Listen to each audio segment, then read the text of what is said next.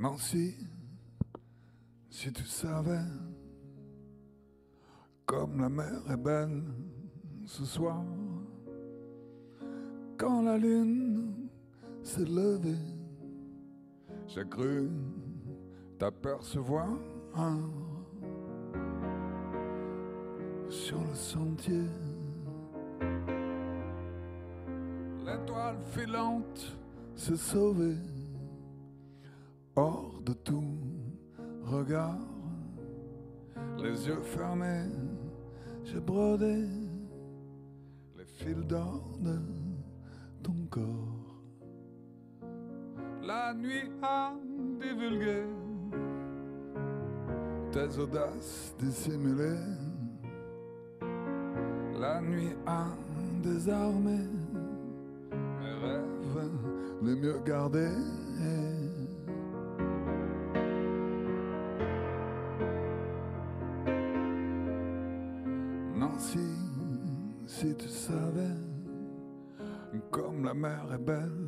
Ce soir, quand la lune s'est levée, j'ai cru t'apercevoir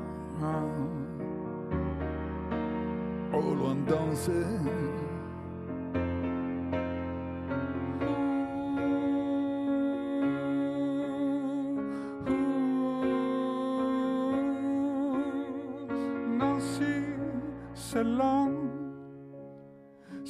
Lent sinon, Nancy, Nancy, c'est si lent, si lent sinon, Nancy. Tu as déjà mis ta robe blanche et ton visage resplendit, allongé comme évanoui. J'imagine que tu souris. Comme dit Rimbaud, à peu près, l'éternité, quoi, est retrouvée. Oh bel Arthur, le supplice, c'est sûr, Nancy s'en est allée. Au loin de danser.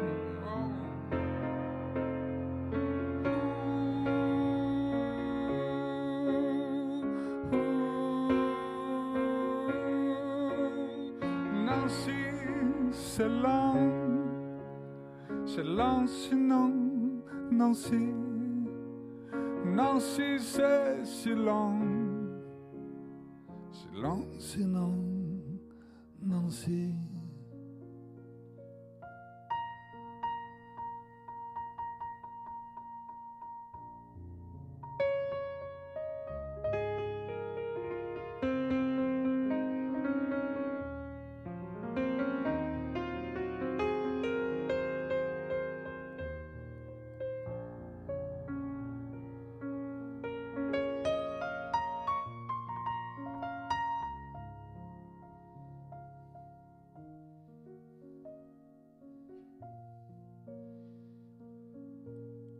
Est retrouvée. Quoi? L'éternité. C'est la mer. Aller avec le soleil. Âme sentinelle.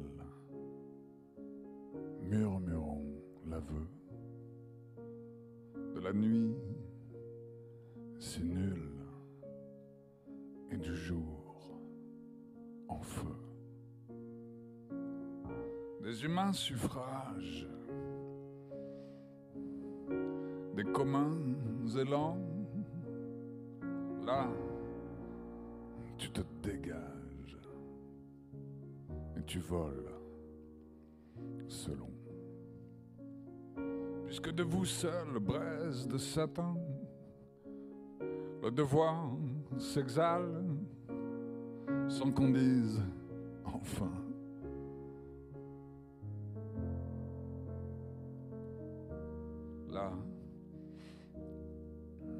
Pas d'espérance, nulle oriéture. Science avec patience, le supplice est sûre. Elle est retrouvée.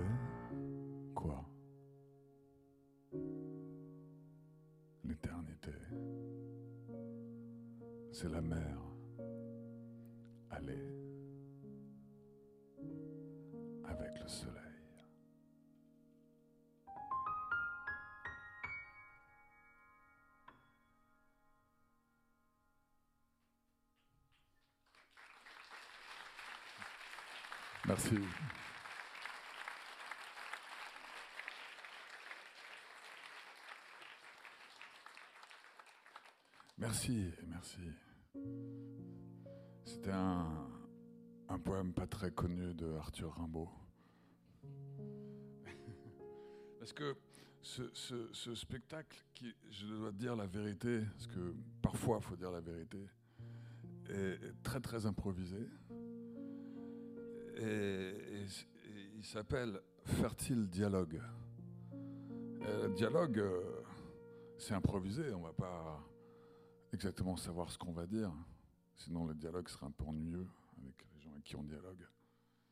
Du coup, bah, moi non plus, je sais pas ce que je veux dire. Parce que j'ai écrit des chansons et je les ai am- jamais jouées ni chantées. À part, non, si, si, je l'ai déjà joué. Mais toutes celles qui arrivent, là, je viens de les écrire. Et puis l'idée, c'est de faire un dialogue fertile avec des textes, avec ces chansons. Mais c'est aussi de penser comme un iceberg.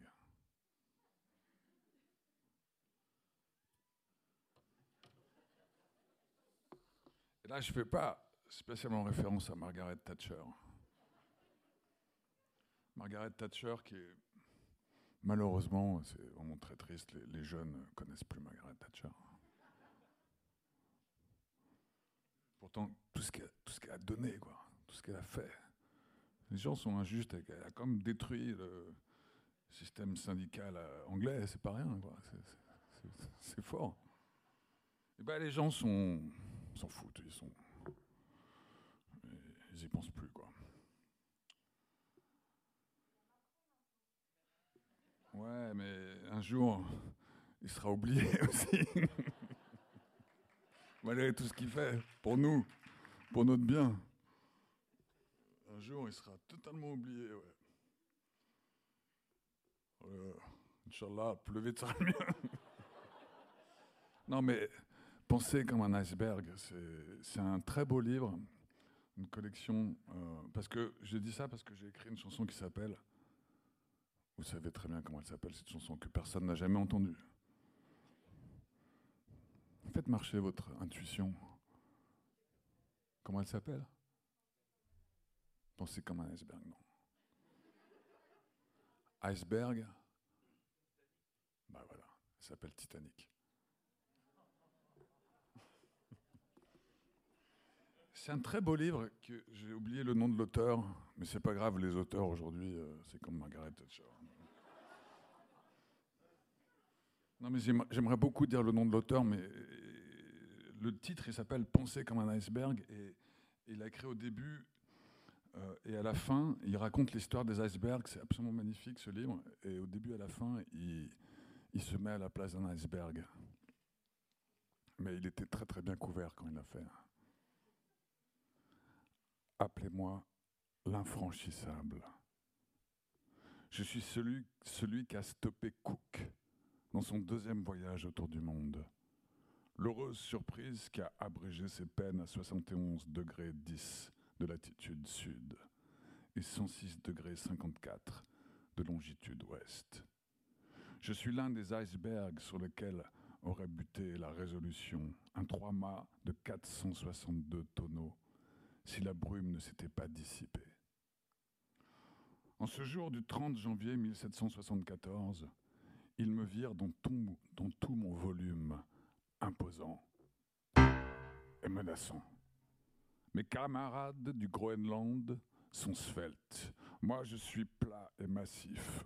J'ai barré le passage sans leur donner l'espoir de me contourner. De toute façon, il n'y a que la glace derrière moi, une infinité dans laquelle ils se seraient perdus. Je les ai sauvés d'un destin funeste.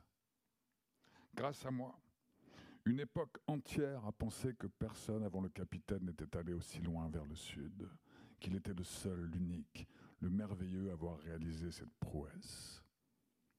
Que dire des pétrels des neiges qui se posent sur mes arêtes depuis des siècles? Je connais bien ces petits oiseaux blancs dont le bec et les pattes sont noirs. Ils sont attirés par, par les minuscules algues qui s'approchent à mes flancs immergés. Cook et ses marins sont restés à distance, à l'exception des fois où ils sont munis de pics et ont abordé des fragments et abordé des fragments d'iceberg dans des chaloupes. Ils ont grimpé dessus, les ont creusés et en ont extrait des blocs de glace qu'ils ont exposés sur le pont du grand navire au soleil pour les faire fondre et boire leur eau. Nous étions beaucoup plus que ce que leurs yeux fatigués pouvaient compter, non pas 97, mais des milliers, un champ de glace à perte de vue. Nous étions tout un peuple. Le capitaine James Cook et son, équipage sont repartis depuis longtemps. L'infranchissable n'existe plus comme tous les icebergs qui formaient notre champ de glace jusqu'au continent. Je suis l'une de ces lointaines petites filles. Les disques du soleil sont tombés les uns après les autres de l'autre côté de l'horizon. Beaucoup de navires ont passé, d'autres marins sont venus. Ils sont habillés de toutes les couleurs et me scrutent comme des médecins. Ils ne s'agenouillent plus pour dompter leurs craintes. Ils mesurent mes volumes et devinent mes pensées avec une précision étonnante. J'ai l'impression d'être malade. Ils prennent soin de moi.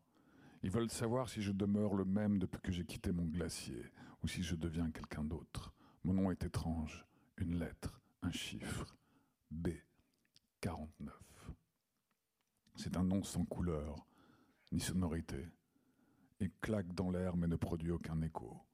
Je suis un point dans le carré d'une carte. On dessine ma trajectoire à l'intérieur d'une zone affichée sur un mur de bureau. Je me suis détaché il y a quelques mois avec fracas et déjà un peu de nostalgie. La pression de mon glacier était trop forte et les morsures de l'eau salée trop clusantes. J'ai suivi le mouvement général avec d'autres nous sommes versés dans l'océan comme de vieilles dames s'éloignant de leur tribu pour rendre l'âme loin des regards familiers. Je dérive dans la mer d'Amundsen. La neige, l'eau, le vent et les températures élevées en mer commencent à creuser mes formes. Je sens de la chaleur en moi, ma glace de surface a fondu et regelé tant de fois qu'elle a tassé mes anciens cristaux les uns sur les autres. Des nuances de bleu cobalt profond apparaissent je vois affluer des organismes de toutes sortes. Ils m'entourent en faisant bouillonner l'eau. Ils nagent dans les vagues qui battent mes côtes et diffusent une lumière fibreuse. La distance entre ma voile et ma quille va se réduire peu à peu, mais que se passe-t-il? Voilà que j'emprunte le vocabulaire des marins de Cook. Je ne suis pourtant pas un réservoir d'eau fraîche. Reverrai-je mon peuple? Les courants m'emportent, je suis énorme et lourde, mais je sens que je maigris. Hier, des pans de glace sont échappés de mes flancs, je m'effrite. Un jour, je perdrai l'équilibre. Lorsque je me retournerai, je n'aurai plus beaucoup de temps à vivre. Je me retournerai une autre fois, puis encore et encore, jusqu'à me dissoudre dans les flots. Je ne sais plus quand j'ai vu le jour, ni de quel amas de flocons neigeux je viens. Comme tous mes parents, je suis tombé du ciel et bientôt je vais disparaître dans la mer, une petite masse blafarde. Si vous me voyez flotter, c'est que vous entrez dans un univers où vous devez penser comme nous. Nous ne sommes pas des paysages, nous sommes le passé, le présent et l'avenir du monde.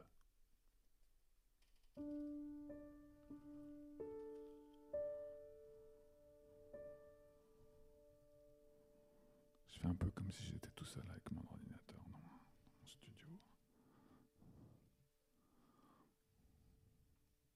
Ah ouais, non. Parce que c'est un spectacle qui est très laborieux. Hein. C'est la première fois que je fais un truc avec un, un ordinateur. Il faut que j'appuie sur des boutons et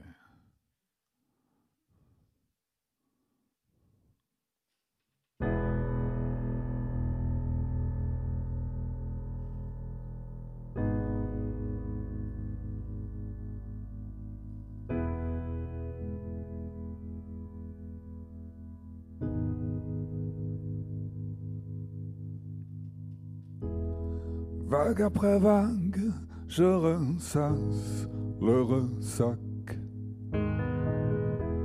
De plus en plus flou, flou allié, la ligne d'horizon. Mon cœur sur la mer, regardez-le danser. Il part à la dérive, j'aimerais le rattraper. Suis engagé dans l'orchestre du Titanic. Un iceberg déborde de ma vodka tonique. Vague après vague, je reconstruis mes châteaux de sable. J'en suis la princesse au dernier étage du donjon. Madame la pirate, cessez vos chatouilles, j'ai un fou rire. Allons plutôt détruire cette armada de vaisseaux fantômes. Mon cœur sur la mer, regardez-le sombrer. Moby Dick l'avale, il va le recracher. Ce soir, je joue dans l'orchestre du Titanic. Avant d'aller barboter dans l'obscurité. Vague après vague, mille caresses sur les sirènes. Mes mains recouvertes d'écailles, reflétant le soleil couchant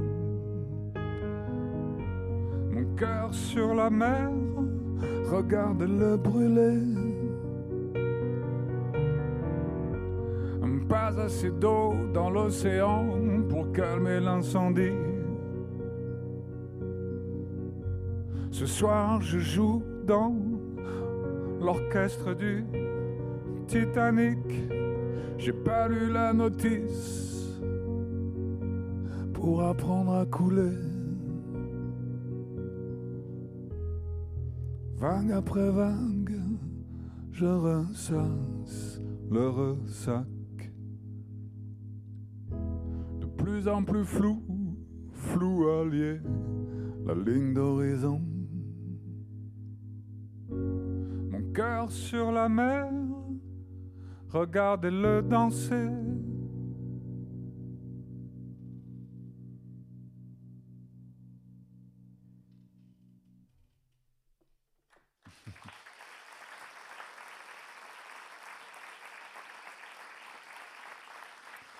Merci.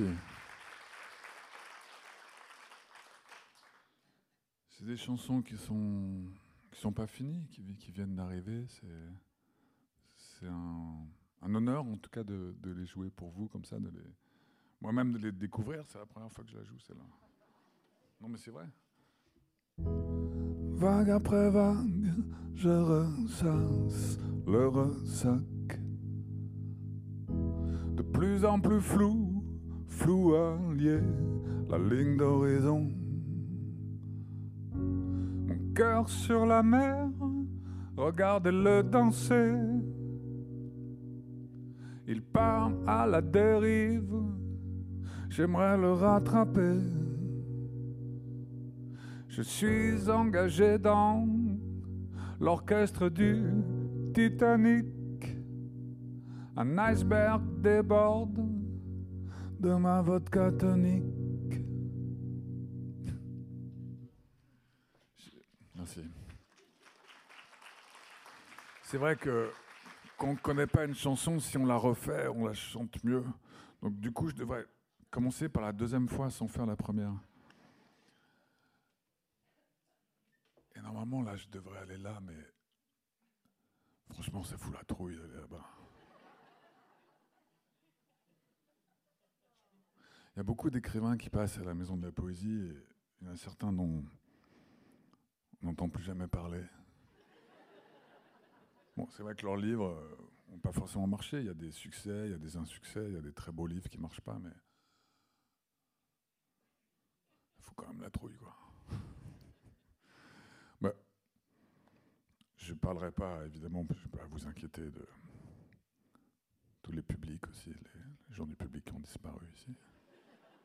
Mais c'est à l'entière, parfois.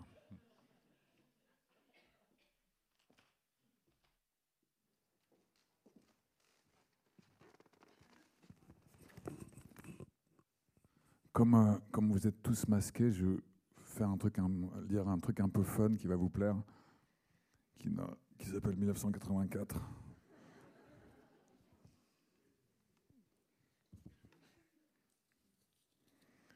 C'est très beau, je trouve, euh, qu'on aime la littérature de enfin pouvoir vivre vraiment dans une vraie dystopie.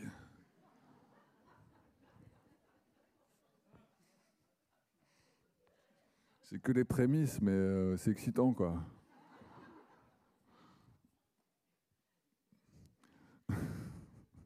C'était un jour d'avril froid et lumineux. Et les pendules sonnent 13. Winston Smith, qui rentre le cou dans les épaules pour échapper au vent aigre, se glisse à toute vitesse par les portes vitrées de la résidence de la Victoire. Pas assez vite tout de même pour empêcher une bourrasque de poussière gravillonneuse de s'engouffrer avec lui. Le hall sent le chou bouilli et le vieux paillasson. Sur le mur du fond, on a punaisé une affiche en couleur trop grande pour l'intérieur. Elle ne représente qu'un énorme visage de plus d'un mètre de large, celui d'un bel homme de 45 ans environ, à l'épaisse moustache noire et aux traits virils. Winston se dirige vers l'escalier.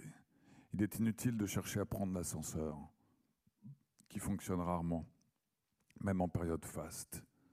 Et en ce moment, le courant est coupé en plein jour par mesure d'économie à l'approche de la semaine de la haine. L'appartement est au septième et Winston, qui a 39 ans et un ulcère variqueux au-dessus de la cheville droite, monte lentement, se ménageant plusieurs haltes en route. À chaque palier, en face de la cage d'ascenseur, la face énorme sur l'affiche l'observe car c'est un de ces portraits conçus pour suivre le spectateur des yeux. Big Brother te regarde, dit la légende inscrite au-dessous. À l'intérieur de l'appartement, une voix gourmande dévide une liste de chiffres relatifs à la production de fonte. Elle émane d'une plaque de métal oblongue qui ressemble à un miroir terni et occupe une partie du mur de droite.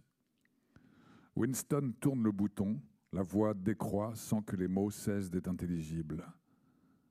On peut mettre en sourdine l'appareil, le télécran, c'est son nom, mais pas l'éteindre. Il s'approche de la fenêtre, petite silhouette frêle dont le bleu de travail du parti ne fait que souligner la maigreur. Il est d'un blond pâle, le visage naturellement sanguin, la peau irritée par le savon grossier, les lames de rasoir émoussées, le froid de l'hiver qui finit tout juste. Même fenêtre fermée, on sent qu'il fait froid dans le monde extérieur. En bas, dans la rue, des bouffées de vent font tourbillonner la poussière et les lambeaux de papier. Malgré le soleil éclatant et le ciel d'un bleu dur, on dirait que toute couleur s'est retirée, sauf celle des affiches placardées partout. À tous les coins de rue, le visage et la moustache noire avec sa vision sur plomb. Il y en a sur l'immeuble d'en face. Big Brother te regarde, dit la légende, et les yeux sombres plongent dans ceux de Winston. Au niveau de la rue, une autre affiche dont un coin est déchiré claque irrégulièrement au vent, couvrant et découvrant ainsi le seul mot, Xiang. Dans le lointain, un hélicoptère descend entre les toits. Il reste un instant en vol stationnaire, grosse mouche bleue qui repart comme une fusée sur sa trajectoire courbe. C'est une patrouille de police qui vient mettre son nez aux fenêtres. Mais les patrouilles, ce n'est pas grave. La grande affaire, c'est la manteau-police. Dans le dos de Winston, le télécran continue ses vocalises sur les chiffres de la fonte et le dépassement des objectifs du neuvième plan triennal. L'appareil est tout à la fois émetteur et récepteur.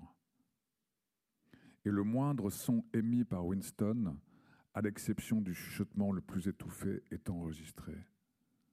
En outre, tant qu'il reste dans le champ de la plaque de métal, il est visible en même temps qu'audible. Il n'y a bien entendu pas moyen de savoir s'il en est observé à tel ou tel moment, à quelle fréquence et selon quel système la mantopolis se branche sur un individu donné relève de la spéculation. Il n'est pas exclu qu'elle surveille tout le monde tout le temps. Une chose est sûre, elle peut se connecter sur chacun quand bon lui semble. Il faut donc vivre, et ainsi vit-on, l'habitude devenant une seconde nature, avec le présupposé que le moindre bruit sera surpris et le moindre geste, sauf dans le noir, scruté.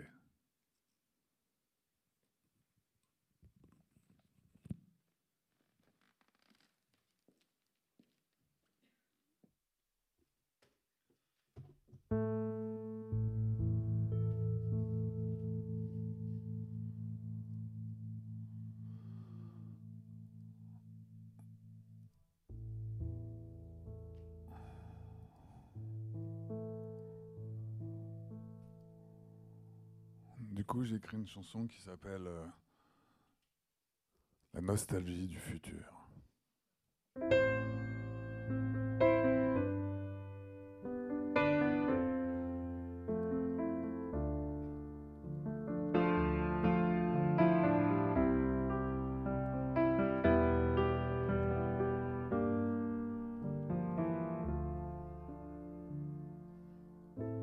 La nostalgie du futur. Quand tout était beau, tout était pur. Les enfants s'envoleront dans d'immenses vaisseaux transparents. À l'aube vers l'azur pour glisser le long de la stratosphère. J'ai la nostalgie du futur. Quand tout était beau, tout était pur. Le jour, nous ferons l'amour. Rien qu'en se frôlant délicatement, nous connaîtrons la félicité.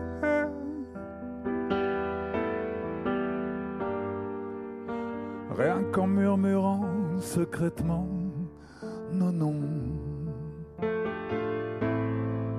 La nostalgie du futur. Quand tout était beau, tout était pur. Dans les forêts resplendissantes. Au cœur des cités labyrinthiques. Promeneurs s'égareront au gré de leurs délices, de leur fantaisie. J'ai la nostalgie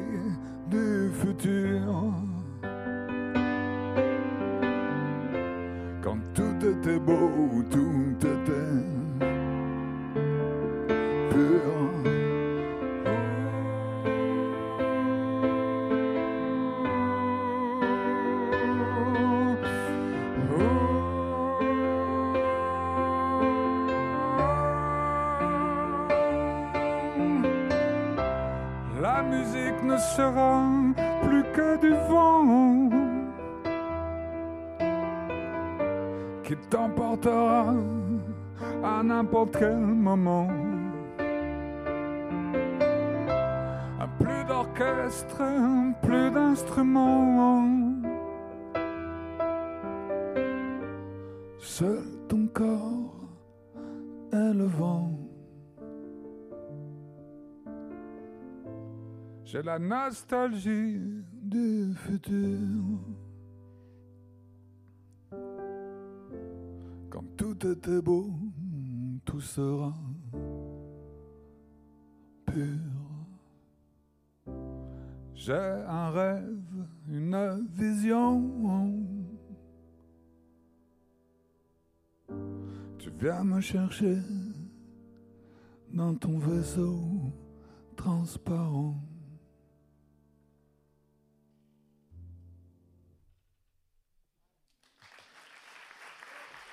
Merci.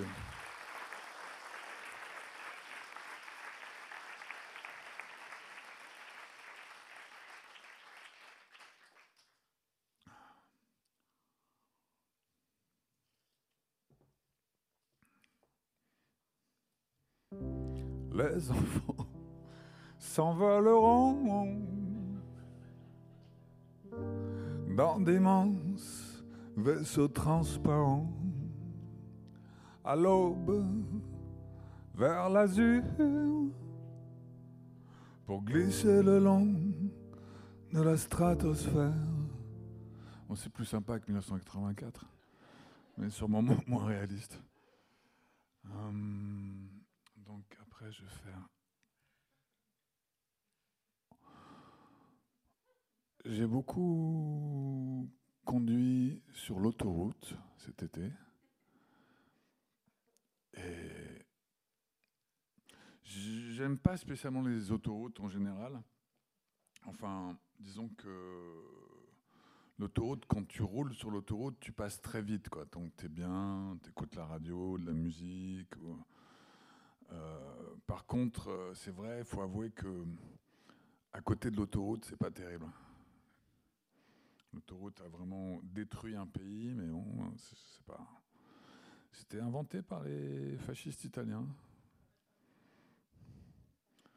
Comme les CRS, c'était euh, inventé euh, par Pétain. Il y, a des, fois, il y a des points d'origine comme ça qui sont. Euh, qui demandent une espèce d'amélioration avec le temps.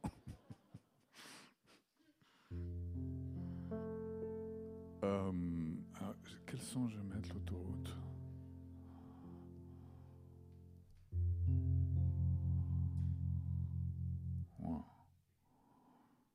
Ah oui, puis après j'ai Gaston. Miron, voilà. je vais prendre mon petit papier que j'avais mis pour. Euh, là. Voilà. Merci. Euh, ah oui, les paroles. Euh, ce que je ne les connais pas par cœur, vu que je viens de les écrire en, en plus en transhypnotique, alors.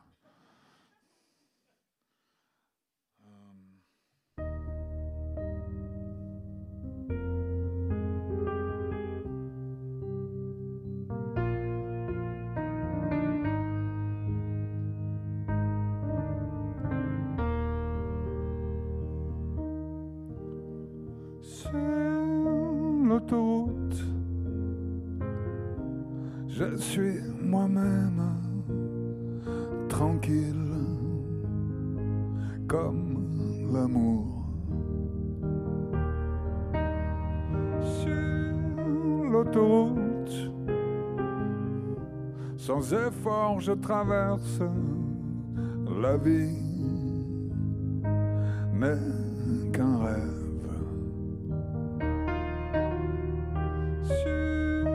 l'autoroute. Je t'aime et t'imagine ce nuage est ton visage. Sur l'autoroute, le monde agonise en rose, tendre apocalypse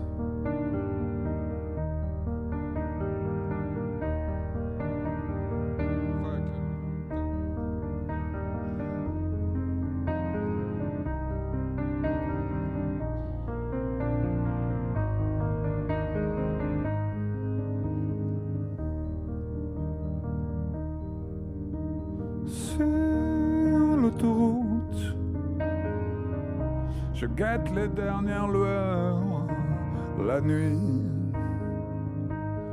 est ma patrie. Sur l'autoroute, plus de souvenirs, seule la vitesse, le voyage. Sur l'autoroute, animal solitaire, le silence est mon repère.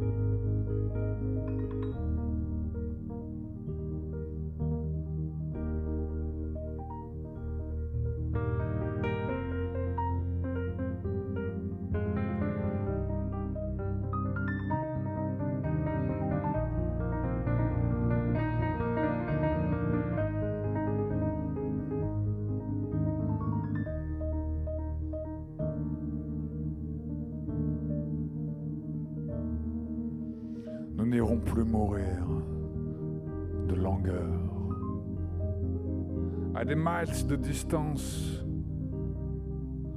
dans nos rêves bourrasques. Des filets de sang dans la soif craquelée de nos lèvres. Les épaules baignées de vol de mouettes. Non. J'irai te chercher, nous vivrons sur la terre. La détresse n'est pas incurable, qui de moi une épave de dérision, un ballon d'indécence. Un pitre aux larmes d'étincelles et de lésions profondes frappe l'air et le feu de mes soifs. Coule-moi dans tes mains de ciel de soie. La tête la première pour ne plus revenir, si ce n'est pour remonter debout à ton flanc. Nouveau venu de l'amour du monde.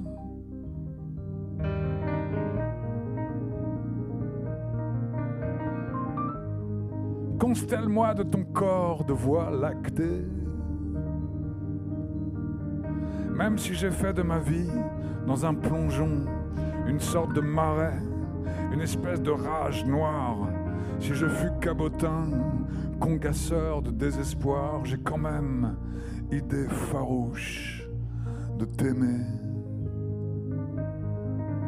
pour ta pureté, de t'aimer pour une tendresse que je n'ai pas connue. Dans les giboulées d'étoiles de mon ciel, l'éclair s'épanouit dans ma chair. Je passe les poings durs au vent. J'ai un cœur de mille chevaux vapeur. J'ai un cœur comme la flamme d'une chandelle. Toi, tu as la tête d'abîme douce, n'est-ce pas?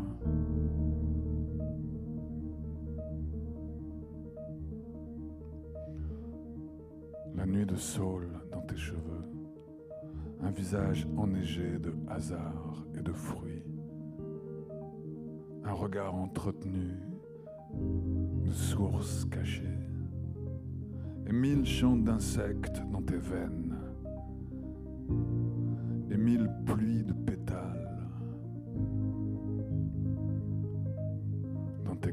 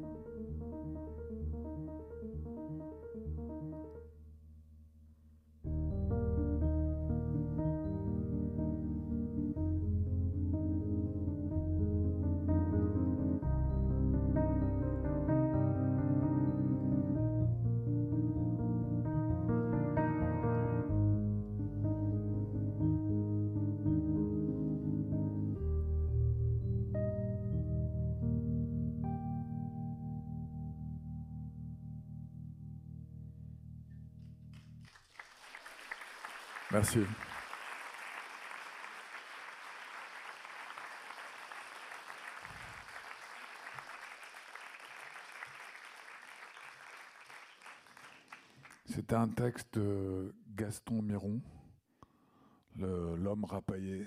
Gaston Miron, c'est un, poète euh, québécois, absolument magnifique.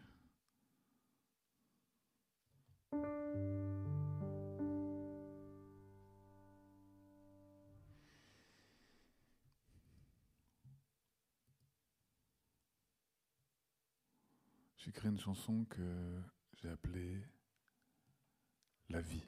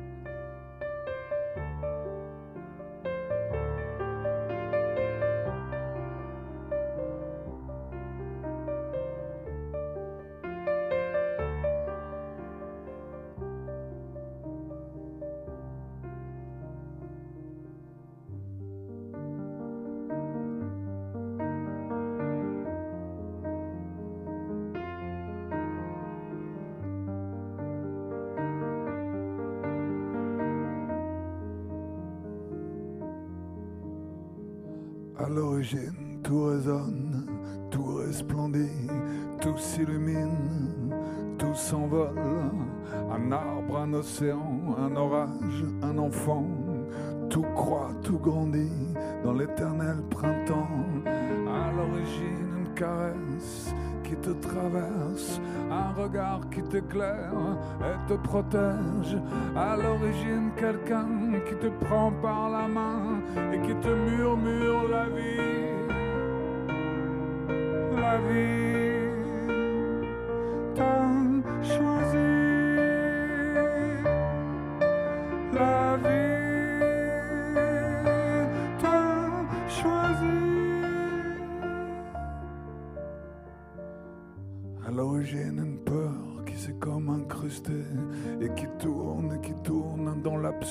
Un coup mauvais sous ta peau tatouée, une mémoire malsaine qui t'a contaminé. Et l'amour qui soudain se rétrécit, et la flamme qui s'éteint, qui s'obscurcit. À l'origine, quelqu'un qui te lâche la main et qui te dit la vie la vie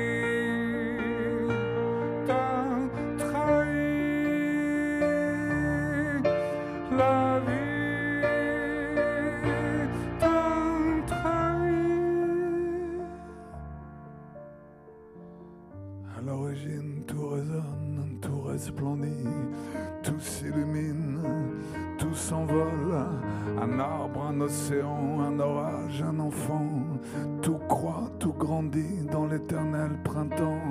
Alors tu retournes ton regard au-dedans et tu vois la beauté qui n'est jamais abîmée. Et c'est toi qui tends, qui tends la main, la vie. La vie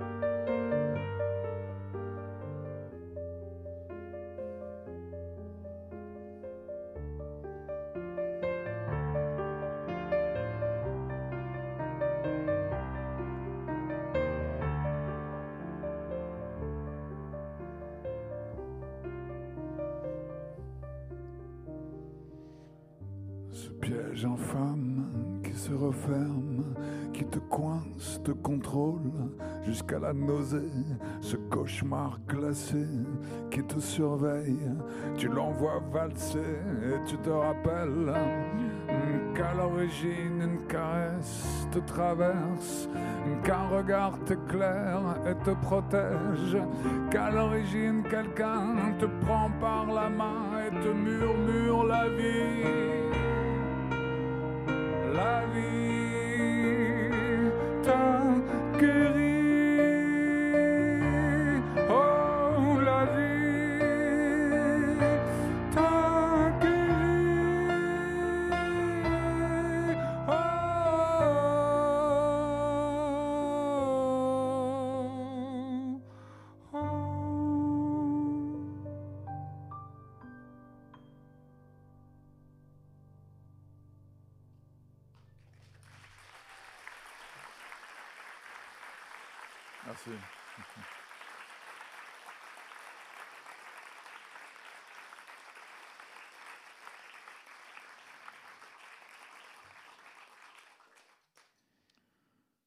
Moi je suis content de l'avoir écrit cette chanson. Mais elle n'est pas finie encore, mais elle est finie aussi. Et il y a Alessandro Jodorowsky qui a écrit un, livre sur le tarot et il a étudié les arcanes majeures. Puis à un moment, il fait parler les cartes. Et par rapport à la vie, comment elle peut être euh, parfois euh, limitée, emprisonnée, euh, réduite, au lieu d'être euh, ouverte, d'être accessible, de pouvoir circuler, d'être libre. Il parle d'une carte qui s'appelle le mat. Le mat, c'est c'est le type qui est en voyage avec son, son baluchon là, et, c'est la carte qui a pas de pas de numéro. Et pour lui, ça représente l'énergie originelle sans limite, la liberté totale, la folie, le désordre, le chaos, encore la poussée créatrice fondamentale. Dans les jeux de cartes traditionnels, il a donné naissance à des personnages comme le Joker ou l'Excuse, qui peuvent représenter toutes les autres cartes à volonté sans s'identifier à aucune. La phrase clé du mat pourrait être Tous les chemins sont mon chemin. Très intéressant. Et le mat évoque un énorme élan d'énergie où qu'il aille, il apporte avec lui cette impulsion vitale. S'il se dirige vers une carte, il la charge de son énergie créatrice. Ça, enfin voilà, il, décrit un peu ce que pour lui représente la carte. Et ensuite, le chapitre finit par Et si le mat parlait? Sais-tu qu'à chaque instant, une mutation de conscience est possible, que tu peux soudainement changer la perception que tu as de toi? On s'imagine parfois qu'agir, c'est triompher sur l'autre.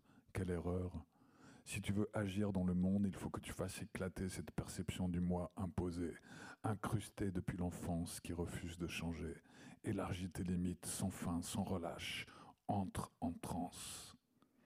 Laisse-toi posséder par un esprit plus puissant que le tien, une énergie impersonnelle. Il ne s'agit pas de perdre conscience, mais de laisser parler la folie originelle, sacrée, qui est déjà en toi. Cesse d'être ton propre témoin, cesse de t'observer. Sois acteur à l'état pur, une entité en action. Ta mémoire cessera d'enregistrer les faits, les actes, les paroles accomplies. Tu perdras la notion du temps. Jusqu'ici, tu vivais sur l'île de la raison, négligeant les autres forces vivantes, les autres énergies. Le paysage s'élargit. Le paysage s'élargit. Unis-toi à l'océan de l'inconscient. Tu connais alors un état de supraconscience où il n'y a ni acte, ni manqué, ni accident. Tu n'as pas la conception de l'espace, tu deviens l'espace. Tu n'as pas la conception du temps, tu es les phénomènes qui arrivent. Dans cet état de présence extrême, chaque geste, chaque action sont parfaits. Tu ne peux pas te tromper, il n'y a ni plan, ni intention. Il n'y a que l'action pure dans l'éternel présent. N'aie plus peur de libérer l'instinct, si primitif soit-il. Dépasser le rationnel ne signifie pas nier la force mentale. Sois ouvert à la poésie de l'intuition, aux fulgurances de la télépathie, à des voix qui ne t'appartiennent pas, à une parole venue d'autres dimensions, voilée s'unir à l'étendue infinie de tes sentiments, à l'inépuisable force créatrice que te confère l'énergie sexuelle. Vis ton corps non plus comme un concept du passé, mais comme la réalité subjective vibrante du présent. Tu verras que ton corps cesse d'être commandé par les conceptions rationnelles et se laisse mouvoir par des forces qui appartiennent à d'autres dimensions, par la totalité de la réalité. Un animal en cage a des mouvements comparables à la perception rationnelle. Le mouvement en liberté d'un animal dans la forêt est comparable à la transe. L'animal en cage doit être nourri à heure fixe. Le rationnel doit recevoir pour agir des mots. L'animal sauvage se nourrit lui-même et ne se trompe jamais de nourriture. L'être en transe n'agit pas mu parce qu'il a appris, mais parce qu'il est.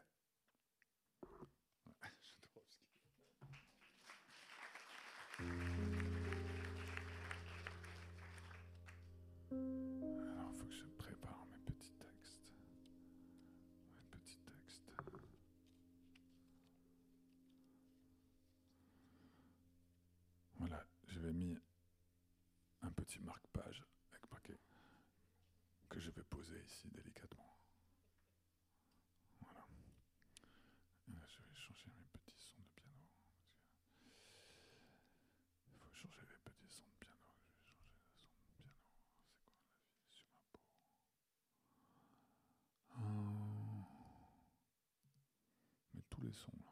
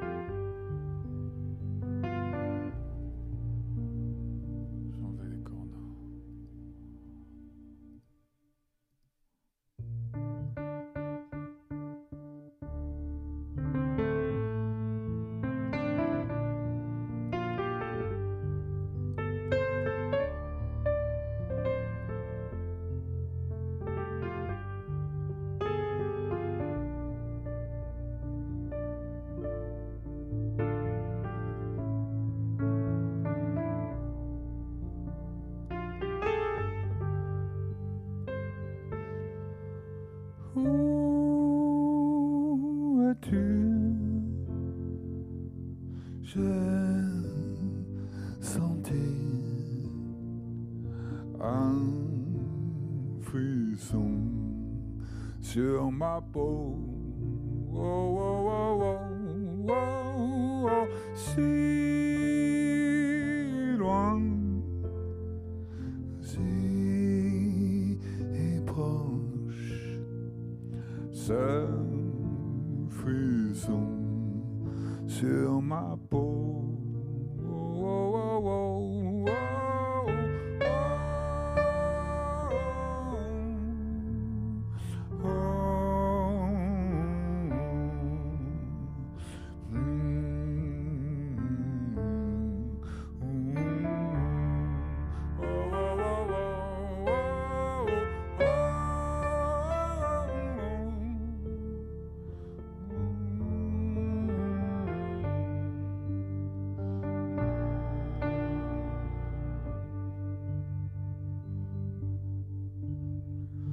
Je te flore,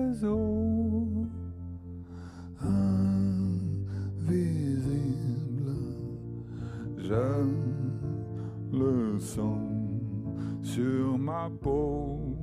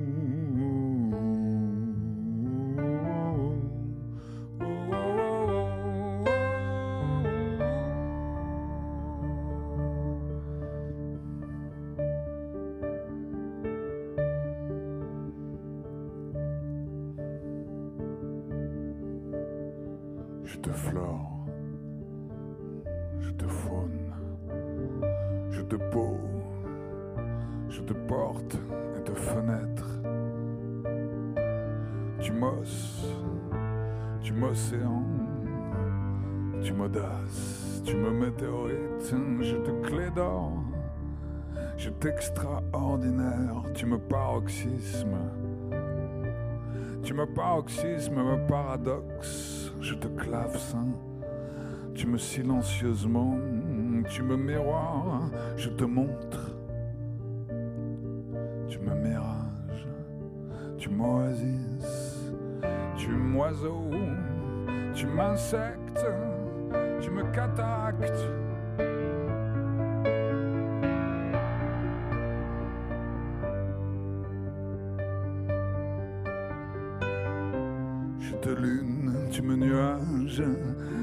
Marée haute, je te transparente, tu me pénombre, tu me translucide, tu me château vide et me labyrinthe, tu me parabole, tu me parallaxe, tu me debout.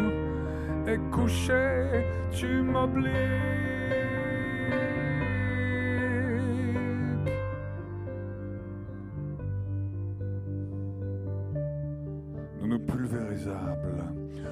Scandaleusement jour et nuit.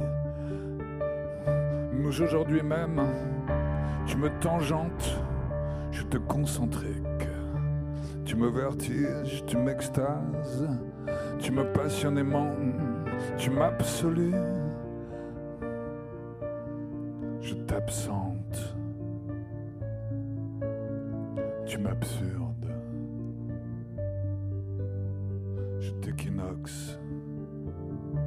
Te poète, tu me danses, te particulier, tu me perpendiculaire et sous-pente, tu me visible, tu me silhouette, tu m'infiniment, tu m'indivisible.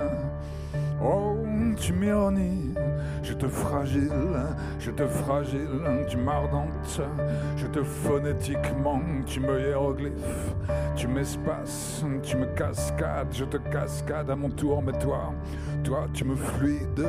Oh, tu me fluides, oh, tu me fluides, tu m'étoiles filante, tu me volcanique.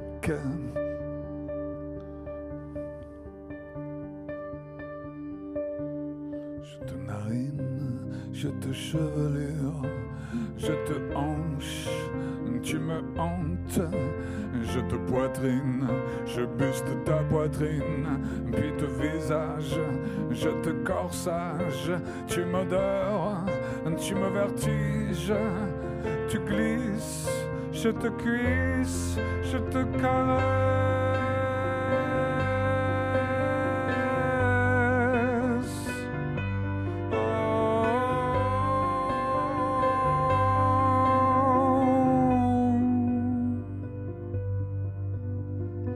Je te frissonne, tu m'enjambes, tu m'insupportable, je t'amazone, je te gorge, je te ventre, je te jupe, je te jartelle, je te bats, je te bac, oui je te bac, pour clavecin, sein et flûte.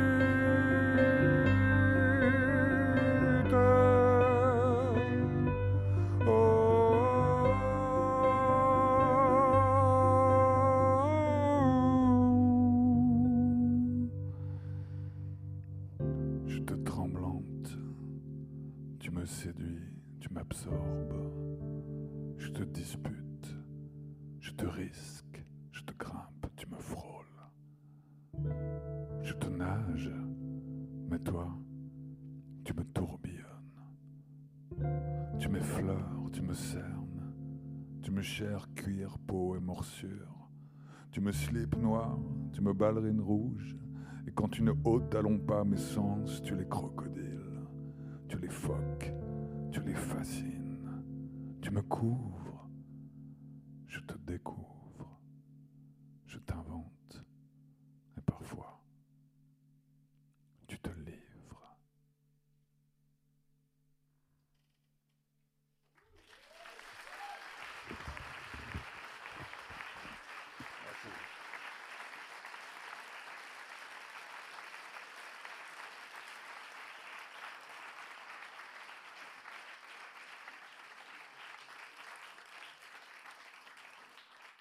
suis vraiment très fier d'avoir pu faire découvrir ce texte à pas mal de gens. C'est un texte évidemment de Gerasim Lucas, Prendre corps. La personne qui me l'a fait découvrir il y a assez longtemps, je ne sais plus combien de temps, mais du temps. Euh, elle m'avait offert un, tout petit livre comme ça, vraiment minuscule, qui se dépliait, qui devenait immense, et c'était Prendre corps, c'était une, petite maison d'édition, et, je découvrais ce poème au fur et à mesure, et, j'étais vraiment tétanisé quoi, par la force du, texte, et, je me suis dit, putain, c'est une chanson, quoi. j'ai une chanson extraordinaire euh, à, disposition. Quoi. Garasim Lucas. Los Angeles.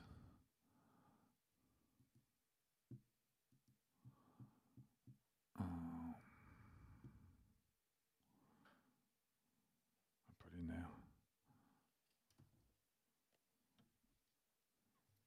Beaucoup d'organisation ce spectacle.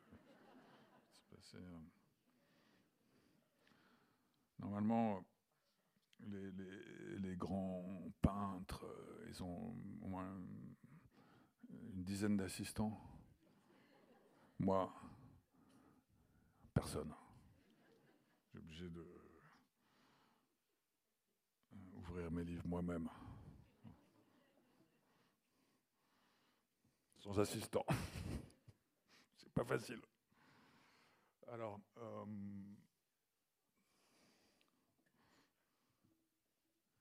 Je peux regarder aussi mon, ordinateur, comme des fois, parce que avec les Panama Papers, là, entre les chansons, comme ça, je regarde si j'ai pas encore été chopé. non, ça va, c'est bon. Eh, parce que 15 millions d'euros, c'est quand même pas rien. Hein. fait beaucoup d'assistants. Tourner les pages. Mais vous inquiétez pas, je ne serai jamais pris. Parce que le premier, la première phrase, enfin le premier mot que j'ai écrit quand j'étais petit, la première, on a tous écrit un premier mot, et ben moi, c'était Zoro. Pour ça que, même si j'ai pas 15 millions d'euros, je serai jamais pris.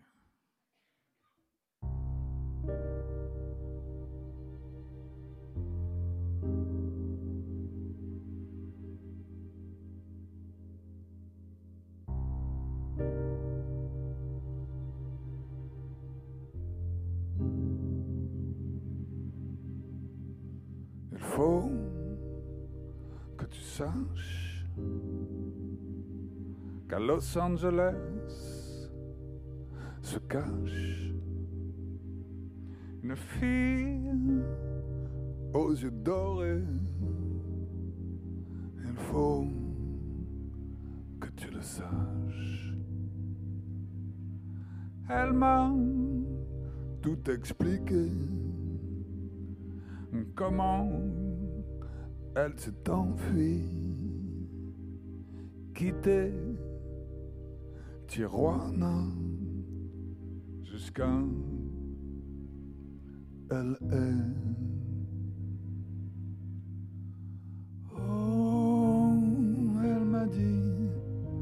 ne pleure pas, ne pleure pas. De l'océan, les vents chassent la pluie, la pluie. Oh, elle m'a dit, pas un mot, pas un bruit avant que la pluie cesse, que le soleil apparaisse, que le soleil apparaisse.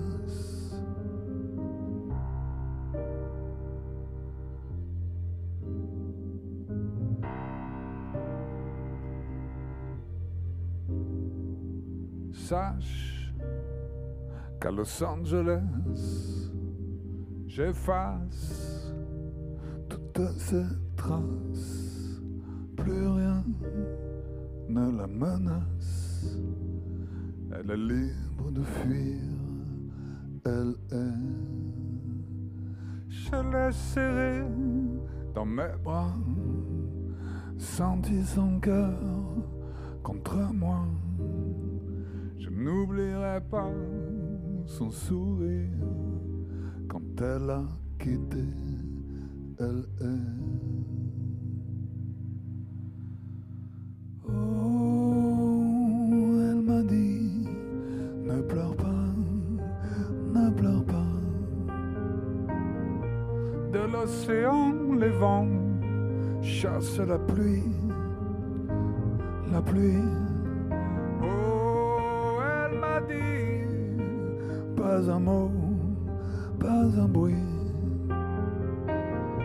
Avant que la pluie cesse le soleil apparaisse.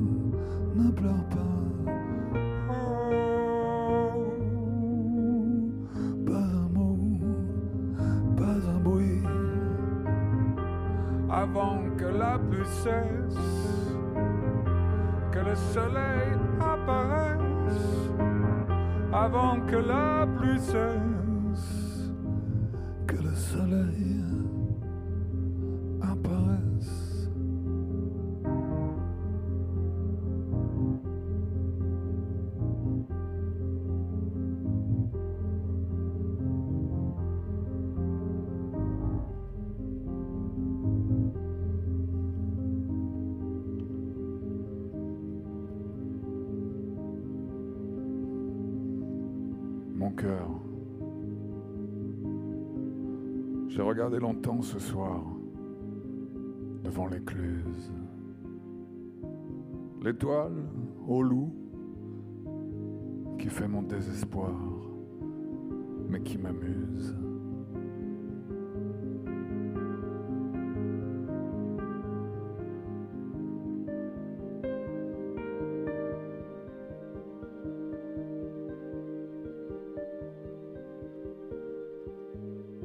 Ma tristesse et mon ardeur, loue mon amour. Les jours, les jours s'écoulent, les nuits s'en vont comme s'en va le jour, les nuits déroulent. Le chapelet sacrilège des obus boches, c'est le printemps, et les oiseaux partout font leur bamboche. On est content, on est content, au bord de la rivière, dans la forêt on est content, la mort règne sur terre, mais l'on est prêt. On est content, la mort règne sur terre, mais on est prêt. On est prêt à mourir pour que tu vives dans le bonheur. Les obus ont brûlé les fleurs lascives. Et cette fleur qui poussait dans mon cœur, et que l'on nomme le souvenir, il reste bien de la fleur son fantôme. C'est le désir. Il ne vient que la nuit quand je sommeille. Vienne le jour et la forêt dort sans soleil comme l'amour. Les nuages s'en vont courir les mondes. Quand, quand irons-nous courir aussi tous les deux? Les grèves blondes.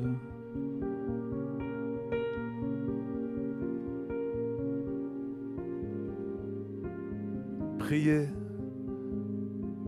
priez devant la vaste mer qui tremble, quand l'oranger mûrit le fruit doré qui te ressemble, et sans bouger, écoutez, dans la nuit, l'onde cruelle, chanter la mort, des matelots noyés en ribambelle, ô loup, J'écris tout seul à la lueur tremblante d'un feu de bois. De temps en temps, un obus se lamente, et quelquefois, c'est le gâteau, c'est le galop d'un cavalier qui passe sur le chemin. Parfois, le cri sinistre la gasse monte. Ma main dans la nuit trace avec peine ces lignes. Adieu, mon cœur. Je trace aussi mystiquement les signes du grand bonheur. Oh, mon amour mystique, au loup, la vie nous donnera la délectation inassouvie. On connaîtra un amour qui sera l'amour unique. Adieu mon cœur, adieu mon cœur, je vois briller cette étoile mystique dont la couleur est de tes yeux, la couleur ambiguë. Je ton regard et j'en ressens une blessure aiguë. Adieu, c'est tard.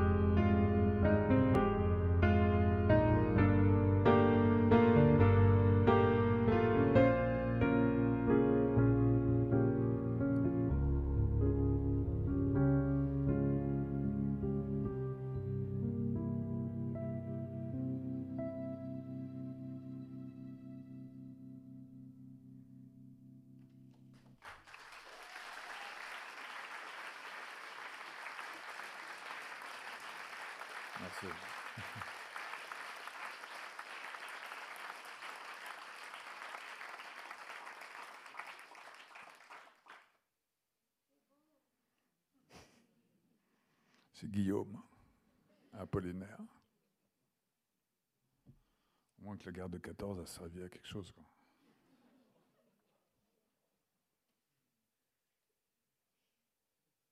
Ah ouais, là on va rentrer dans un truc un peu plus concret.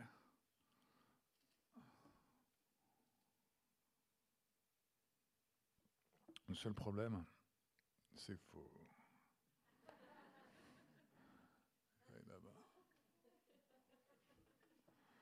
Moi j'étais bien ici.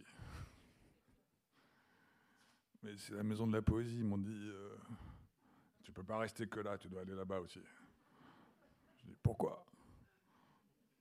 C'est comme ça, tout le monde le fait, toi tu dois le faire aussi.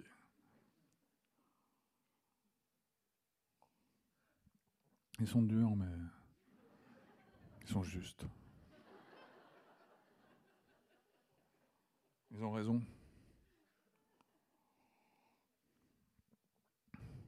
Mais on en bave. Pas trop quand même. en général, ils sont plutôt très très géniaux. Bon bah je, je vais y aller. que le. Ouais, c'est ça. C'est-à-dire que, le... la poésie, on oublie le temps. Le temps n'existe plus, Apollinaire, Garasim Lucas. Mais le temps file. Il euh, faut vraiment que j'y aille, quoi. Parce que sinon, le spectacle peut pas continuer. Et puis, je suis là. Euh, là mon programme est d'aller là-bas, quoi. Donc, si j'y vais pas, ça, tout, le monde, tout le monde attend. Ça bloque tout le monde, quoi. Tout le monde dit putain. Et après, les gens ont des babysitters, euh, les gens doivent euh, remplir euh, des fiches de. ils doivent vérifier leur attestation parce que ça va revenir, il faudra re-signer des attestations de sortie, mais juste comme ça pour le plaisir, pour pas perdre la main. on l'a fait, c'était super. Et puis là, bon, ça sert plus à rien, mais on va quand même ça sera pas vérifié, mais il faut remplir une fiche d'attestation pour qu'on sorte de chez soi.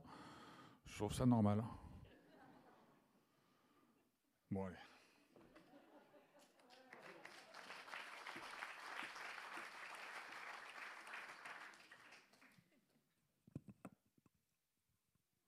On se fait toujours des montagnes de trucs qui finalement ne sont pas toujours pas si compliqués qu'on le croit en fait. Ça s'appelle la vie.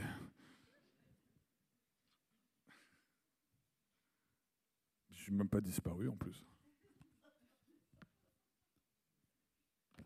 Pour l'instant.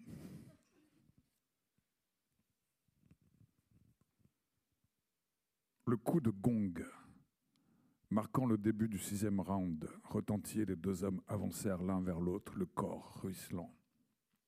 Ponta parcourut les deux tiers de la distance à travers le ring, tant il était motivé pour attaquer son homme avant qu'il fût complètement remis. Mais Joe avait récupéré. Non seulement son énergie était retrouvée, mais il en avait à revendre. Il bloqua plusieurs coups vicieux à son, cours, à son tour en asséna un qui fit vaciller Ponta. Il fut tenté d'en tirer parti, mais s'abstint intelligemment de le faire, se contentant de bloquer et de protéger du tourbillon de coups que le sien avait déchaîné. Le combat se déroulait comme à son début. Joe se protégeait et Ponta fonçait. Pourtant, celui-ci n'était jamais à l'aise. Ça n'allait pas comme il le voulait. Il sentait que n'importe quand, au détour d'une de, ses féroces attaques, son adversaire risquait de, riposter et de l'atteindre. Joe, quant à lui, ménageait ses forces. Il frappait un seul coup quand Ponta en frappait dix, mais il manquait rarement sa cible. Ponta avait beau le submerger d'attaques, il ne pouvait rien faire de Joe, lequel avait des assauts de tigre toujours imprévisibles, forçant le respect. Il domptait la férocité de Ponta. Celui-ci ne pouvait plus désormais laisser libre cours à cet instinct de destruction qui, qui avait jusque-là marqué ses efforts. Mais la phase du combat changeait, comme le public le nota immédiatement. Même Geneviève s'en aperçut. Geneviève s'en aperçut au début du neuvième round. Joe prenait l'offensive. C'était lui qui, dans les corps à corps, abattait son poing dans le creux des reins de son adversaire. Il fit le fit une première fois de toutes ses forces, puis il recommença à chaque accrochage. Pendant les dégagements, il commença à expédier à Ponta des uppercuts dans l'estomac, des crochets à la mâchoire ou des directs sur la bouche. Et au premier signe de la venue d'une tornade, Joe sautillait lestement de côté et esquivait.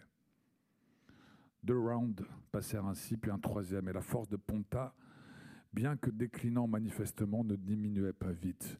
La tâche de Joe consistait à miner cette force, pas seulement avec un coup, ni même avec dix, mais coup après coup sans relâche, jusqu'à l'expulsion définitive de cette énorme force, hors de cet énorme corps. Ponta n'avait plus de répit. Joe le suivait pas à pas son pied gauche, avançait avec un tap, tap, tap caractéristique sur la toile tendue du sol. Puis venait un vrai bond, un vrai bond de félin, des coups fulgurants suivis d'un rapide son arrière, après quoi son pied gauche reprenait son tapement en avant. Ponta faiblissait peu à peu. Pour le public, l'affaire était dans le sac. Bravo, Joe hurlaient affectueusement les gens admiratifs.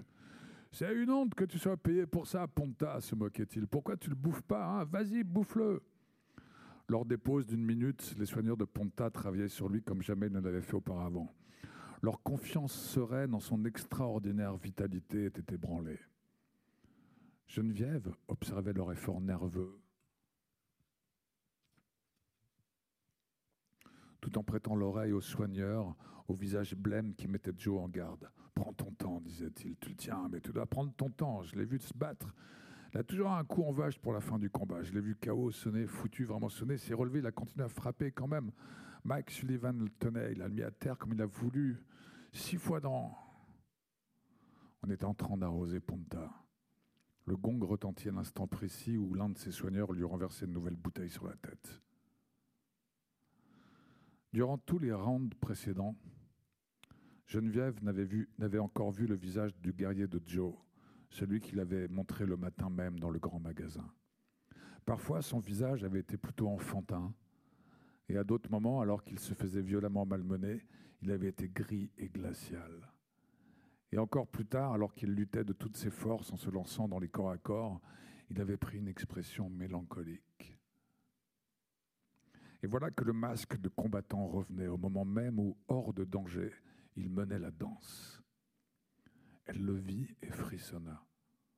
Quel fossé cela creusait entre eux. Elle qui croyait le connaître, qui pensait qu'il lui mangeait dans la main. C'était si nouveau pour elle, Ce visage d'acier, cette bouche d'acier, ces yeux d'acier qui étincelaient de la lueur et de l'éclat de l'acier. Cette face lui évoquait les traits impassibles de l'ange exterminateur où se peint pour toute expression la seule volonté de la Providence.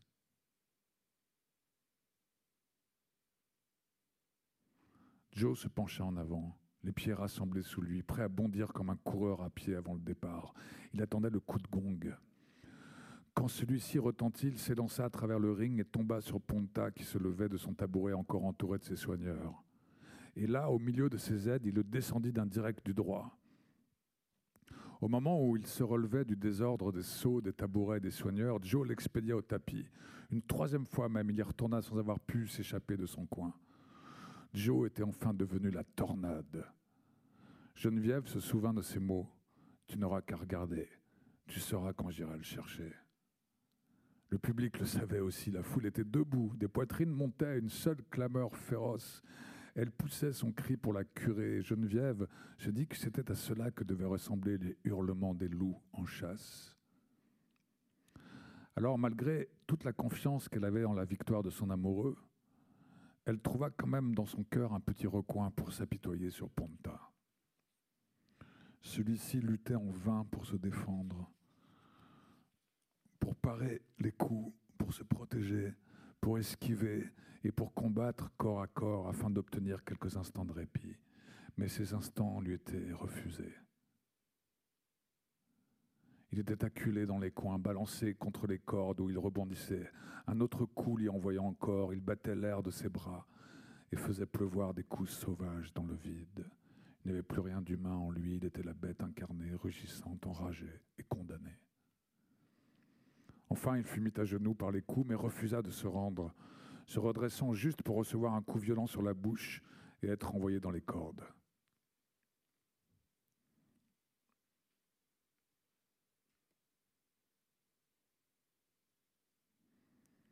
Pathétique, vacillant, haletant, les yeux brillants et le souffle court, grotesque et héroïque, il se battait jusqu'au bout. S'efforçant d'atteindre cet adversaire insaisissable qui le promenait autour du ring. À ce moment-là, le pied de Joe glissa sur la toile mouillée.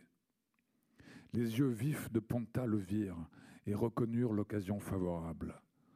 Toutes les forces émoussées de son corps se rassemblèrent pour asséner, vif comme l'éclair, le coup inespéré. Au moment même où Joe glissait, l'autre le frappa violemment à la pointe du menton. Joe bascula en arrière. Geneviève vit ses muscles se détendre alors qu'il était encore en l'air, et elle entendit le bruit sourd de sa tête sur la toile du sol. Les cris de la foule moururent brusquement. L'arbitre se pencha sur le corps inerte et compta les secondes. Ponta chancela et tomba à genoux. Il se releva péniblement, oscillant d'avant en arrière et balayant la salle de son regard haineux. Ses jambes tremblaient et se dérobaient sous lui. Il était choqué, sanglotait et luttait pour reprendre son souffle. Il recula en titubant et évita la chute en se cramponnant à l'aveuglette aux cordes. Il se tint là, dans cette attitude penchée, tout son corps brisé, la tête inclinée sur la poitrine, jusqu'au moment où l'arbitre, arrivant à la dixième seconde fatale, le désigna du doigt comme le vainqueur. Il ne reçut aucun applaudissement. Il se contorsionna entre les cordes comme un serpent dans les bras de ses seconds qui l'aidèrent à descendre et le soutinrent le long de l'allée centrale à travers la foule. Joe demeurait là où il était tombé. Ses soigneurs le portèrent dans son coin et l'assirent sur le tabouret. Des hommes curieux de voir commençaient à grimper sur le ring, mais ils étaient brusquement repoussés par des policiers qui étaient déjà arrivés. Geneviève regardait toujours par son trou. Elle n'était pas vraiment troublée. Son amoureux avait été mis KO et aussi grande que fut sa déception, elle la partageait avec lui, mais c'était tout. Dans un sens, elle était même contente, puisque le jeu avait trahi Joe, alors il était encore plus sûrement à elle. Il lui avait, expliqué ce qu'était un chaos, Cela prenait souvent un certain temps pour se remettre de ses effets. Ce ne fut donc pas avant d'avoir entendu les soigneurs réclamer un docteur qu'elle s'inquiéta vraiment. Ils passèrent son corps mou à travers les cordes et il disparut de son champ de vision.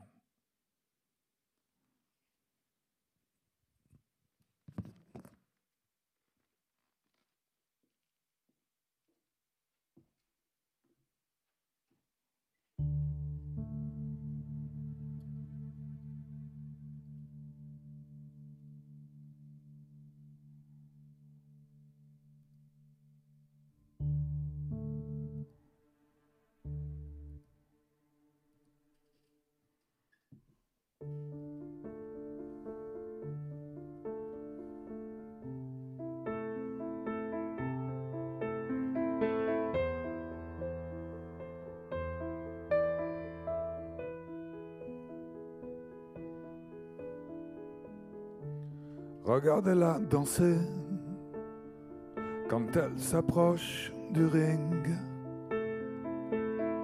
La boxeuse amoureuse, la boxeuse amoureuse. Sur ses gants dorés, des traces de sang, de larmes et de sueur et de sang et de sang.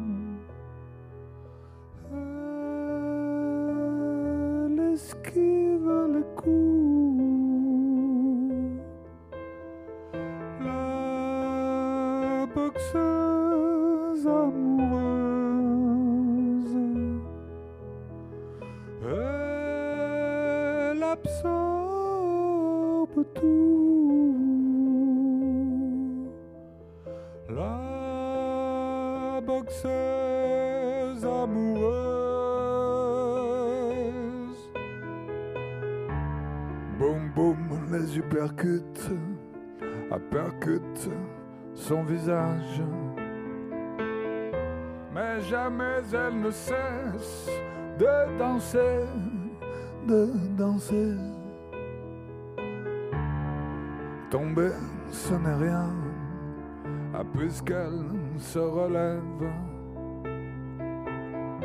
Un sourire sur les lèvres, un sourire sur les lèvres. Elle esquive les coups. La boxeuse amoureuse.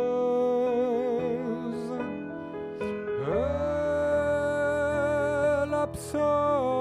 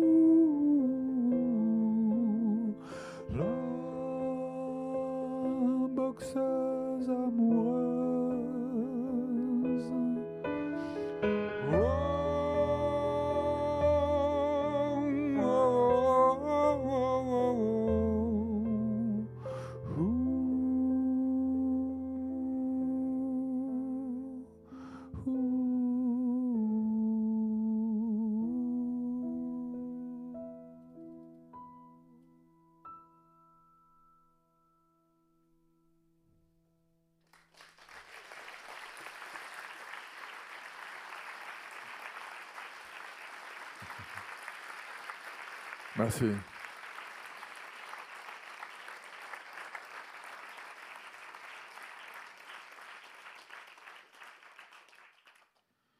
En fait, il y a quelque temps, euh, on avait joué pour la première fois ici aussi la boxeuse amoureuse quand j'avais composé avec Nicolas Ropac. On avait fait les premières et les gens, euh, on avait demandé à la fin, est-ce que vous voulez qu'on refasse une chanson? Ils avaient dit la boxeuse, la boxeuse, la. Et on avait dit euh, non. Si on l'avait refait. Je vais vous faire euh, une dernière chanson et après j'aurai une petite surprise.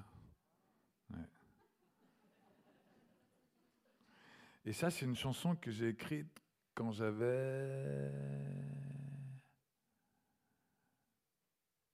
euh, 24 ans.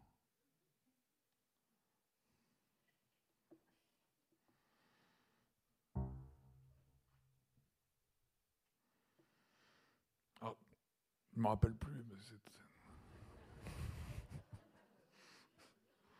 C'est super longtemps, quoi. Comment voulez-vous que je la chante, une chanson si ancienne? C'est pas possible.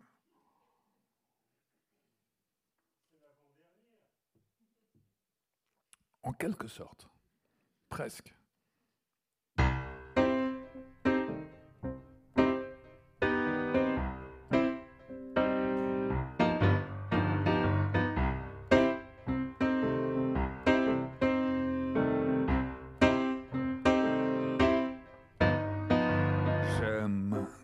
Tu te réveilles la nuit pour me chanter des idioties comme Oh Rasputin, Oh Marilyn, Oh Monsieur Plume, Oh Monsieur Plume, faites-moi monter sur la lune. Faites-moi visiter Saturne, car je suis con comme la lune. De con comme la lune. De con comme la lune. Con comme la lune.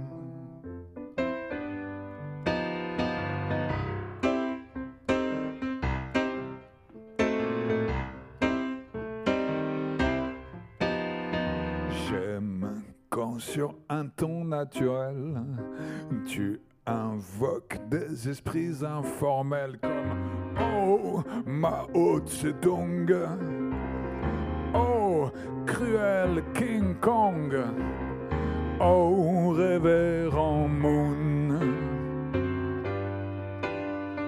Faites-moi perdre mon amertume. Faites-moi embrasser une jolie brune, car je suis con comme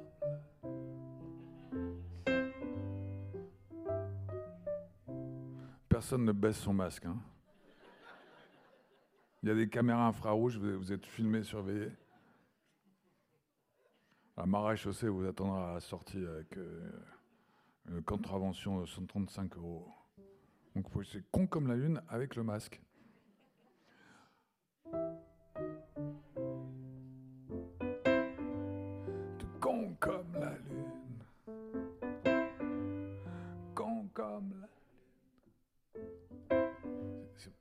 Magnifique. On croirait dans The Voice. Con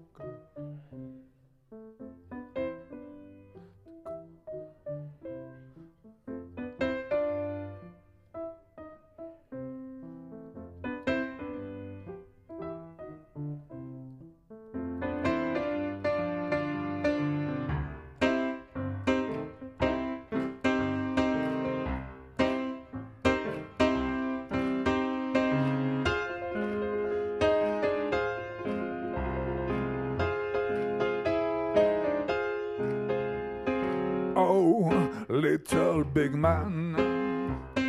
Oh, roi du Congo. Oh, grand Superman.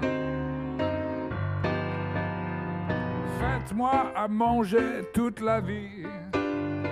Faites-moi boire du bon whisky tous ensemble car je suis con comme la lune.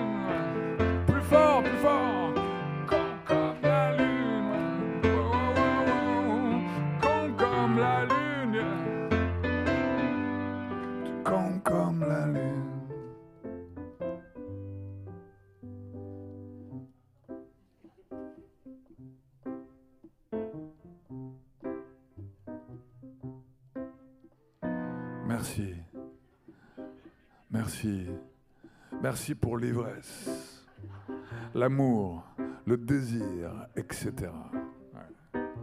Merci. Merci pour l'humiliation, les blessures, les tristesses, etc. Merci d'avoir léché les pétales d'une fleur de chair. Merci pour avoir léché les contours d'une vieille plaque rouillée. Merci. D'avoir escaladé des barbelés, les mains couvertes de sang, pour choir dans le jardin interdit.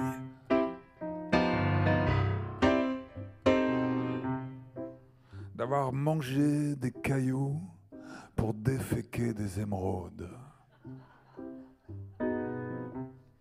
Merci pour le ventre qui tressaille, pour la main qui tremble, pour l'œil qui se ferme et le pas se ralentit. Merci pour les secousses d'un cœur en latex, le cœur amoureux qui implose au ralenti. Oh merci, merci pour l'oiseau empoisonné qui crève sur le rebord d'une gouttière et pour le chat de riche qui somnole à l'ombre d'un palais de cristal. Merci pour l'unique jambe de l'unijambiste, pour l'œil étincelant du cyclope.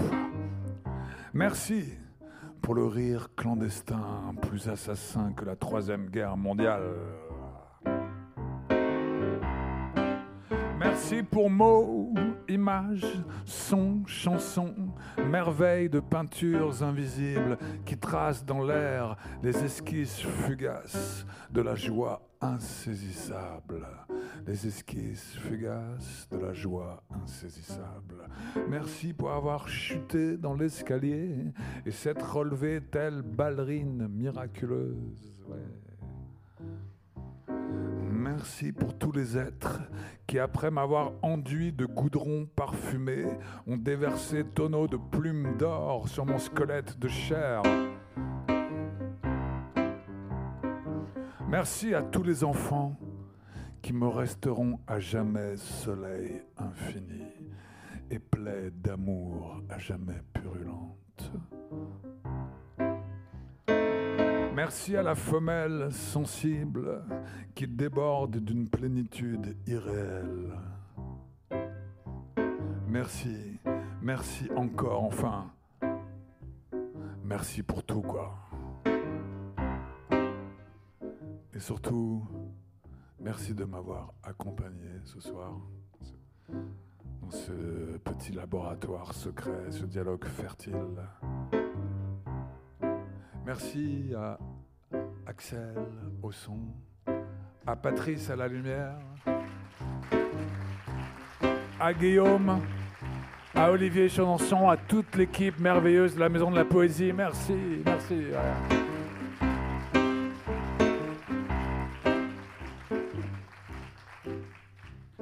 Et je vous souhaite euh, une très belle nuit et le meilleur, du meilleur, du meilleur du meilleur.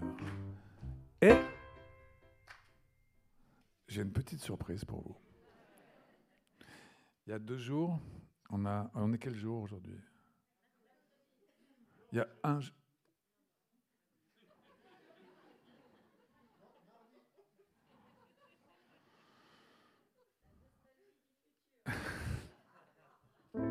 J'ai la nostalgie du futur. Quand tout était beau, tout était pur. Les enfants s'envoleront dans d'immenses vaisseaux transparents. Enfin, un jour, il y a vraiment pas longtemps, genre, euh, pas beaucoup, beaucoup d'heures, pas genre 172 heures, genre euh, entre 24, 48, pas, pas moins, de 72 heures, quel que soit le jour. Et bien à ce moment-là,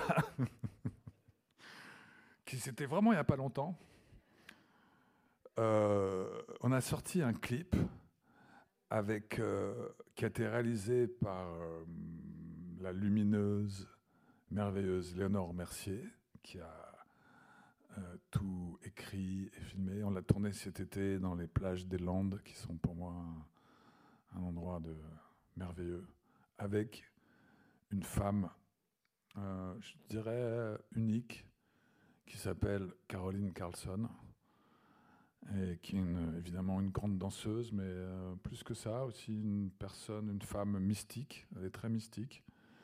C'est-à-dire que sa mysticité lui permet de, voyager dans les, dans les dimensions, dans les temps. Je l'ai bien observé pendant le tournage. Des fois, elle ressemble à vraiment une femme âgée. Elle avait mal au genou. Elle est une vieille femme. Des fois, elle ressemblait à une vieille sorcière parfois. Parfois, elle ressemblait à une femme mûre. Parfois, elle ressemblait à une euh, jeune fille, vraiment juvénile. Parfois, elle ressemblait à une petite fille. Elle, vraiment, elle se balade librement dans, toutes ces époques-là, en fait. Et du coup, elle est d'aucune époque. Elle est elle-même, quoi. Elle est une espèce de, petit miracle, en fait. on était très, très heureux de, de l'inviter. Elle a accepté parce que c'est quelqu'un qui, euh, qui fonctionne énormément à l'intuition. Donc évidemment, c'est son. Elle a tellement développé son intuition. on sent pour tout de suite, c'est oui, c'est non. Elle, le sent, elle fonce. Elle le sent pas, elle le fait pas. tu sens que c'est quelqu'un qui se complique pas trop trop la vie en fait. Elle fait ce qu'elle aime, elle donne tout dans ce qu'elle aime. Et on a eu voilà la chance extraordinaire de, pouvoir la filmer. Léonore eu la chance de pouvoir la filmer. Et puis voilà, c'est ce que je voulais euh, partager avec vous. On va vous présenter euh, ce clip qui est sorti il y a entre 72 heures, mais moins que 72 heures. Mais peut-être plus de 24 heures. Enfin, je. Je pourrais. Ouais, voilà, un truc comme ça. Mais hier, c'est vachement abstrait en même temps. Mais. Hier. Euh, elle est retrouvée quoi? L'éternité, c'est la mer allée avec le soleil. On peut dire que c'est quasiment hier qu'il a écrit ça, Arthur Rimbaud. En même temps, ça fait longtemps qu'il a écrit. Donc, tu vois, hier, c'est. C'est pas un, clip, par exemple, qui a été tourné au 19e siècle. Et je vous remercie beaucoup de votre attention et, d'avoir voilà, partagé avec moi ces nouvelles chansons. Merci un milliard de merci. Beaucoup. Merci.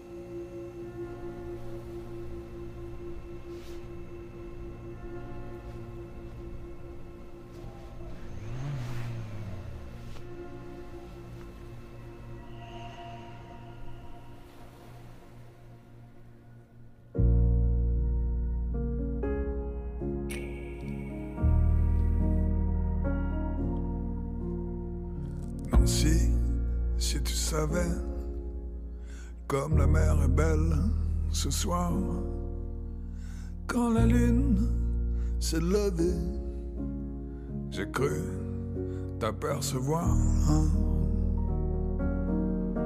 sur le sentier. L'étoile filante s'est sauvée hors de tout regard. Les yeux fermés, j'ai brodé les fils d'or de ton corps. La nuit a divulgué tes audaces dissimulées. La nuit a désarmé mes rêves les mieux gardés.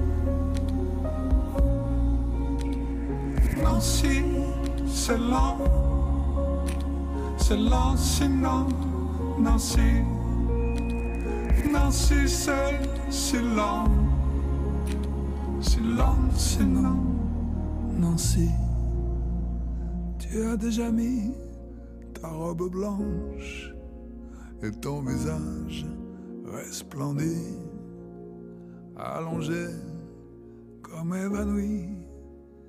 J'imagine que tu souris. Comme dit Rimbaud, à peu près. L'éternité, quoi, est retrouvée? Oh, bel Arthur, le supplice, c'est sûr. Nancy s'en est allée.